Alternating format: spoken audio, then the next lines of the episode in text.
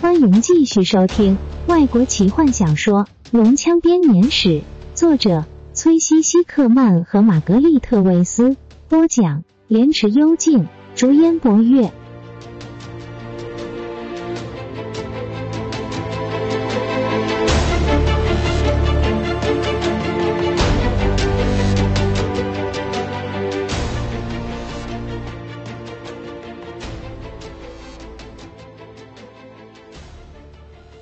坦尼斯感觉到有一只爪子抓住他的咽喉，他不停的挣扎，醒来却发现何风在黑暗中大力的摇着他。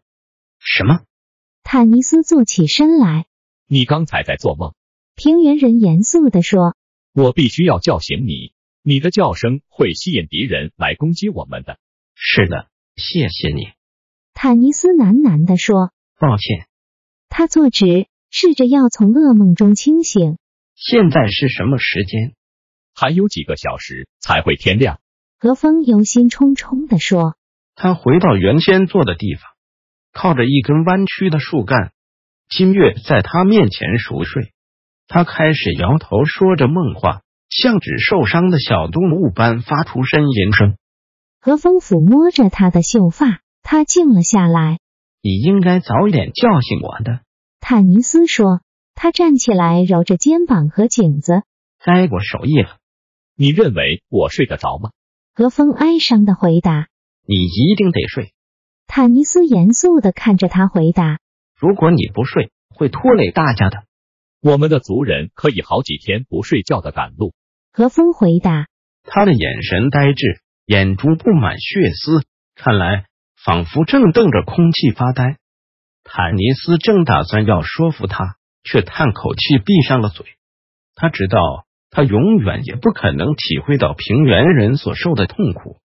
朋友与家庭，过去的一生，彻底的摧毁，一定是无比的打击。光是想象都令人胆怯。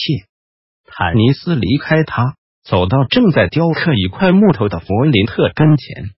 你也应该睡一觉的。坦尼斯提醒矮人。我会守夜的。弗林特点点头。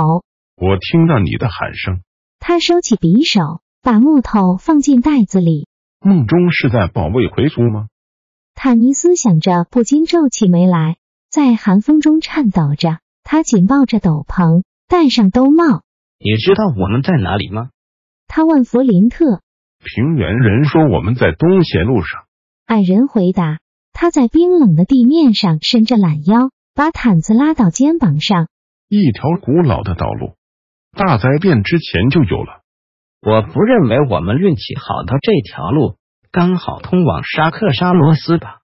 何风确实不这样想，矮人半醒的回答，他说以前只在上面走了一段路，但至少它可以让我们穿越山脉。他大力的伸了个懒腰，翻过枕着的斗篷。坦尼斯深深的吸气。夜晚看来十分的宁静。他们在慌乱逃离奎苏的过程中，没有遇上任何的龙人或地精。就像雷斯林说的一样，龙人攻击这部落不是为了部署战争，而是单纯的为了寻找水晶杖。他们一击不中，就已经全面撤退。森林之王所说的期限还没有到，坦尼斯推测两天之内抵达沙克沙罗斯，目前已经过了一天了。半精灵颤抖着走到和风处，你知道我们要往那个方向走多久吗？是的，和风点点头，揉着发红的眼睛。我们朝东北走，朝着新海走，那里是传说中沙克沙罗斯的所在地。我从来没有去过那里。他皱起眉，摇摇头。我们明天可以到达那里吗？坦尼斯问道。新海据说离奎苏有两天的距离，野蛮人叹了口气。如果沙克沙罗斯真的存在，我们应该能在一天之内抵达。虽然听说从这里到新海的路沼泽遍布，非常难走。他闭上眼睛，心不在焉的抚摸着金月的秀发。坦尼斯安静下来，希望平原人能够睡一觉。半精灵静静的坐在一棵树下，看着夜空。他想，天一亮，便得问问看泰索和夫有没有这里的地图。坎德人确实有地图，但却没有多大帮助，因为这张地图又是大灾变之前的古物。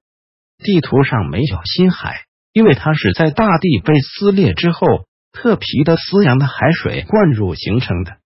但是地图上仍然标示着沙克沙罗斯，它离东贤路并不很远。如果路不是太难走，当天的下午便可以抵达。大伙闷闷不乐的用了一顿早餐，毫无食欲的吞下这些食物。雷斯林在萤火上煮着难闻的药汁，奇异的眼睛看着金月的水晶杖。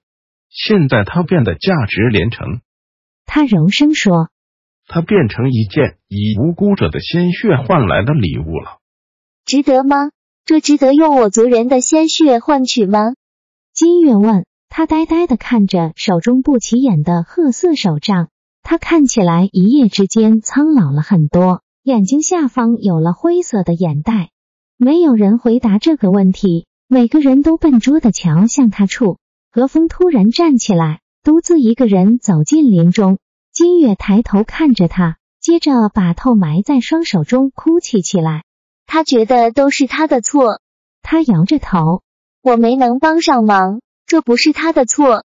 这不是任何人的错，坦尼斯慢慢的走向他，他把手放在他肩上，轻轻揉捏着他肩上紧绷的肌肉。我们无法理解，所以我们只能不停的前进，希望能够在沙特沙罗斯找到答案。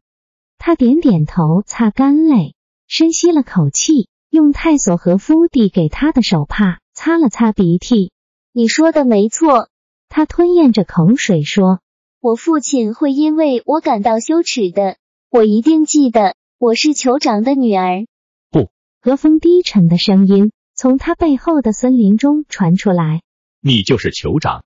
金月吃了一惊，他奋力站起来，瞠目看着何风，也许我是，他说道。但这没有任何意义。我们全族都已经，我看到了足迹，何风回答。有些人还是逃了出来，他们也许躲进山里，他们会回来的，而你就是他们的领导者。我们的族人还活着。金月脸上闪着光芒。活着的不多，也许此刻已经一个不剩，这得看龙人有没有跟他们杀进山里去。何风耸耸肩，但你仍然是唯一的领导者，他的声音中开始带着忧伤。我将是酋长的丈夫。金月退缩了，仿佛被打了一巴掌。他眨眨眼睛，摇了摇头。不，何风，他柔声说我，我们以前讨论过，我们有吗？：“他打断道。我昨天晚上想着这件事，我已经离开那么多年，我一直都单纯的把你当做我的女人，我忘了。”他吞了口口水，深吸一口气。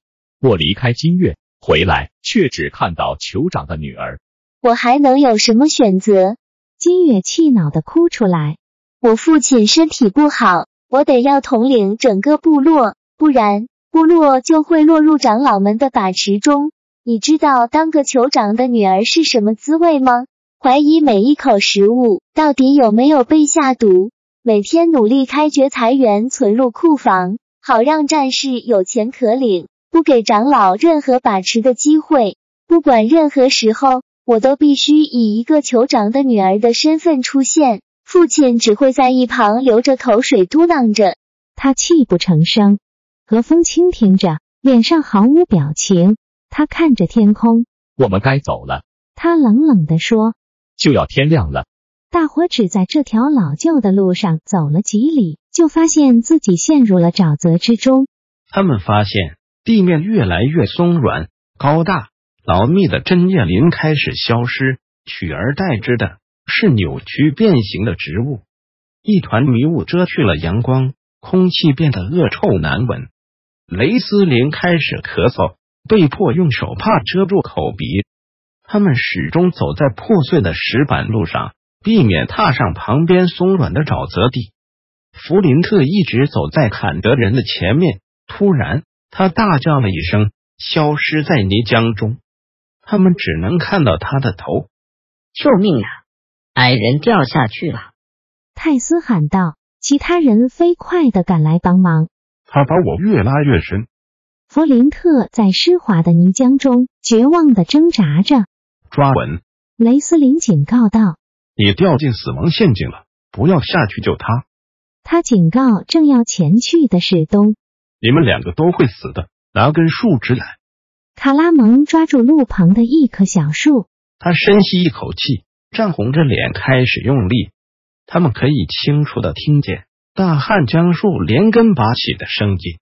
何风把树枝平伸过去，希望能碰到矮人。弗林特几乎连鼻子都浸没到了烂泥里，最后终于成功的抓住树枝。战士把整棵树连着矮人一起从烂泥中拉出。坦尼斯，坎德人抓住半精灵，指着方向，一条蛇像卡拉蒙的手臂般粗大，钻进刚刚弗林特被困的地方。我们没有办法通过这里，坦尼斯指着沼泽。也许我们应该回头。没时间了，雷斯林嘶哑道，沙漏般的瞳孔闪着光芒。也没有别的路了。平原人困扰地说我记不得什么时候，但我曾经到过这里。我知道通过沼泽的路，它通往。：“他舔舔嘴唇。通往一个被邪恶占据的都市。”坦尼斯严肃地说。沙克沙罗斯，雷斯林嘶声道。当然了，坦尼斯柔声说这倒也说得通。除了你找到这柄水晶杖的地方之外，我们还能上哪里去找答案呢？我们必须立刻动身了。：“雷斯林坚决地说。今晚午夜，我们一定要到那边。”平原人领着大家他在黑色的水中踏着坚硬的地面前进，让他们一个接一个的走下去，越来越深入沼泽中。被他撑作铁抓的树耸立在水中，根部暴露在外，扭曲的抓着地面。树枝上垂下来的气根，沿着勉强可行的小路低垂着。浓雾开始聚拢，没有人能看见几尺之外的东西。他们被迫小心翼翼的试探着每一步，一个不小心就有可能跌进那些深不可测的黑色臭水中。突然间，小径消失在沼泽中。本集就为您播讲到这了，祝您愉快，期待您继续收听下一集。